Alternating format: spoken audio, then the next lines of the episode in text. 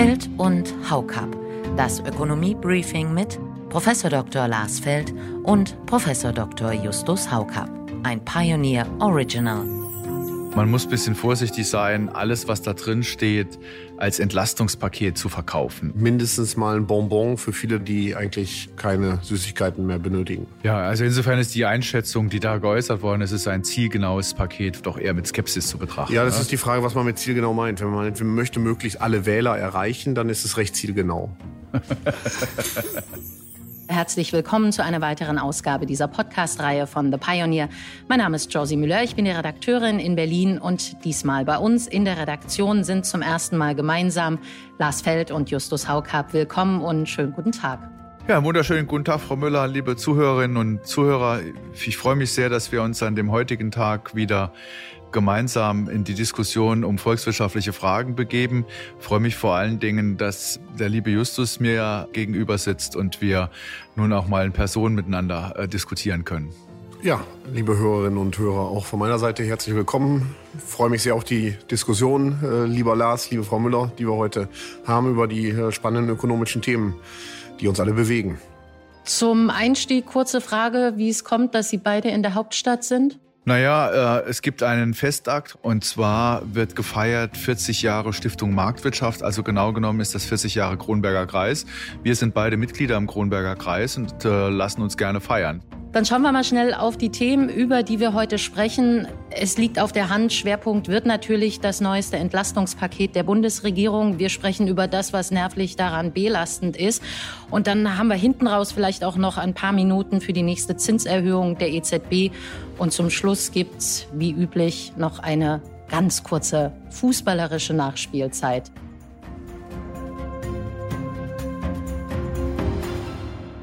So, aber dann kommen wir jetzt erstmal zu dem Entlastungspaket. Wirtschaftsminister Habeck hat es zielgenau genannt. Finanzminister Lindner nennt es wuchtig und der Bundeskanzler meint, es sei präzise und maßgeschneidert. Wer landet Ihrer Meinung nach denn hier ein Volltreffer? Nun, wuchtig ist es meines Erachtens schon, wenn man sich das Gesamtvolumen anschaut, das errechnet wird für alle diese Maßnahmen. Man muss ein bisschen vorsichtig sein, alles, was da drin steht, als Entlastungspaket zu verkaufen. Also wir haben ja beispielsweise die Korrektur der kalten Progression, die an für sich sowieso regelmäßig kommt und jetzt nicht unbedingt mit einem spezifischen Entlastungspaket verbunden gehört. Wir haben bestimmte Maßnahmen, die jetzt hiermit angestoßen oder umgesetzt werden, die sowieso im Koalitionsvertrag drinstehen, also beispielsweise die Reform des Arbeitslosengeldes 2 zu einem Bürgergeld, die Reform des Wohngeldes. Und dann haben wir eine Reihe von Dingen, beispielsweise die Fortführung des ermäßigten Umsatzsteuersatzes für Speisen im Gastgewerbe, also auf die 7%, die ganz früh schon in der Corona-Phase gekommen sind. Das wird fortgeführt, das steht dann auch noch mit drauf auf dieser langen Liste. Also ich glaube, man muss schon ein bisschen das trennen, was nun spezifische Entlastungen sind, die für die höheren Energiepreise eingesetzt werden, quasi als Kompensation für besonders betroffene Gruppen und andere Maßnahmen, die zwar dann auch eine Entlastungswirkung auf eine gewisse Art und Weise haben können, aber eigentlich nicht so viel mit der Energiepreisentwicklung zu tun haben. Ja, ich würde auch sagen, wuchtig ist es in der Tat. 65 Milliarden, das sind kein Pappenstiel, wobei diese 65 Milliarden ja nicht in Stein gemeißelt sind. Das ist auch eine Schätzung momentan, wie etwa die Entwicklung der Strompreise und dementsprechend auch die Umlage sich entwickeln wird. Das wissen wir heute nicht ganz genau und das hängt ja von vielen Faktoren ab, insbesondere wie die Gaspreise sich auch entwickeln werden in naher Zukunft und wie viel Gas dann zur Stromerzeugung genutzt wird. Also das heißt, da sind auch noch viele Unwägbarkeiten, wie hoch der Betrag ganz genau sein wird. Letzten Endes, Ich denke, einige Gruppen werden entlastet, die auch entlastet werden müssen in der Tat, weil sie sonst einfach nicht klarkommen werden mit den gestiegenen Preisen. Es ist aber auch mindestens mal ein Bonbon für viele dabei, die eigentlich keine Süßigkeiten mehr benötigen.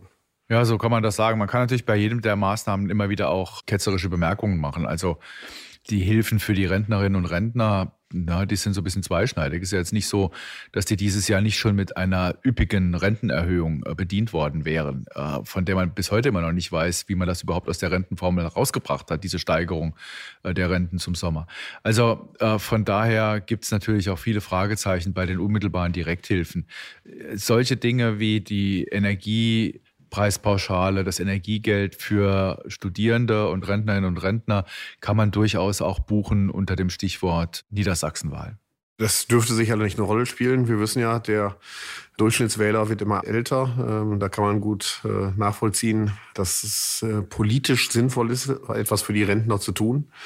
Ob das ökonomisch auch zwangsläufig erfolgen muss, sei dahingestellt. Ich würde sagen, nein, denn nicht jeder Rentner ist automatisch gleich arm oder bedürftig. Es gibt auch sehr wohlhabende Rentner in Deutschland und die brauchen nicht zwangsläufig jetzt auch noch 300 €. Das soll es an dieser Stelle als Warm-up gewesen sein. In ganzer Länge hören Sie diese Ausgabe als Teil unserer Pionierfamilie. Damit haben Sie Zugang zu all unseren Podcast-Reihen, Newslettern, Briefings und den Events auf der Pioneer One, unserem Medienschiff. Alle Informationen im Detail finden Sie auf thepioneer.de. Wir würden uns freuen, Sie beim nächsten Mal in aller Ausführlichkeit dabei zu haben.